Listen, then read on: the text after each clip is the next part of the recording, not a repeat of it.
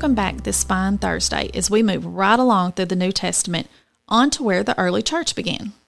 The first four books of the Old Testament are called the Gospels, and each of them walks through the life of Jesus from four different people's perspectives. Then we move into the book of Acts, where Jesus returns to heaven after being raised from the dead, and he sends his people out on a mission.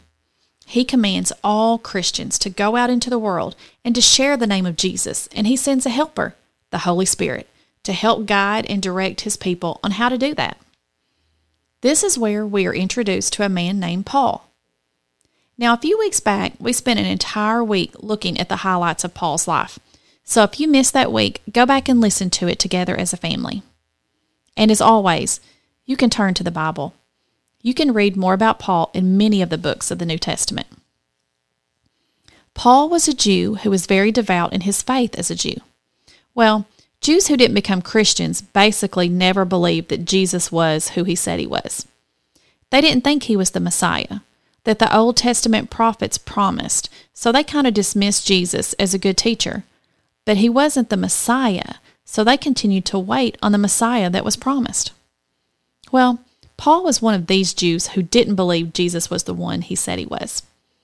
And not only that, but Paul was angry at the people who did believe in Jesus. He was angry that they would spread what he considered lies and pull people away from the Jewish faith. So he began going around and hurting the new Christians and throwing them in jail. But one day, God revealed himself to Paul in a miraculous way on his way to Damascus. If you want to read this story from the Bible, you can find it in Acts chapter 22, verses 6 through 21.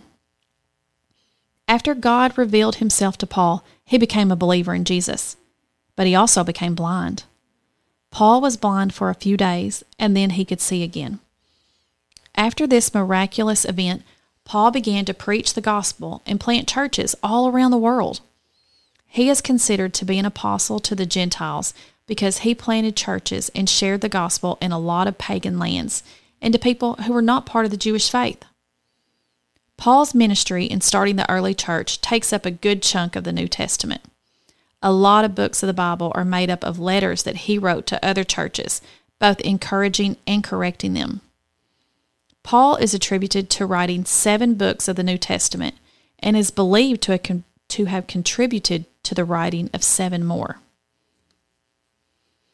Even though Paul played a major role in starting many churches and discipling many others, he is also known for being very humble.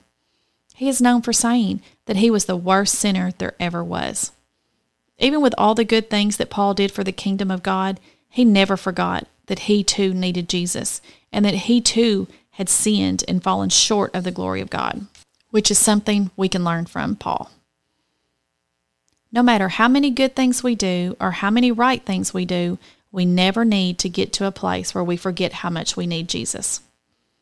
When you think of the Apostle Paul, what are some stories that come to your mind? Do you think the church you go to today would look differently if there had never been an Apostle Paul? What do you think your role is in sharing the gospel in your community today?